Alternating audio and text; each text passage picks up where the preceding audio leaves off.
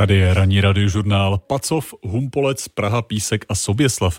Právě v těchto městech žije nejvíc naočkovaných lidí starších 80 let. Unikátní mapu pro očkovanosti Česká máme pro vás na webu i rozhlas.cz. Sestavili ji Jan Cibulka a Matěj Skalický, ten je teď s námi živě ve vysílání. Matěj, hezké ráno. Hezký pátek. Aspoň jednu dávku očkování proti koronaviru už dostali tři čtvrtiny všech seniorů starších 80 let, no a asi 50 tisíc jich ještě na vakcínu čeká. Vyplývá to z dat Ústavu zdravotnických informací a statistiky.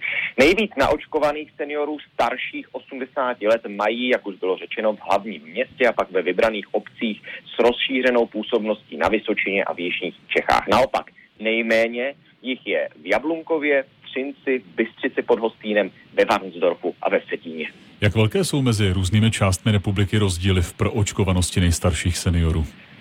E, třeba právě ve zmíněném Pacově má jednu dávku očkování už 84% nejrizikovějších seniorů, naopak v Jablunkově to je pouze každý druhý. Když bychom se podívali na rizikové skupiny obyvatel, kterým je více než 65 let, tak těch je nejvíc naočkovaných opět ve vybraných obcích na Vysočině a v Jižních Čechách, konkrétně tedy ve Boticích nebo v Humpolci. Tam dostalo aspoň jednu dávku skoro 77% všech seniorů starších 65 let. Samozřejmě ale vždy záleží na tom, jaká je vůle konkrétních lidí se v těchto obcích očkovat a taky zda je pro ně dostatek vakcín. Přes 200 tisíc lidí dál čeká na vakcínu u praktiků, každému desátému je víc než 80. Jak to stát řeší?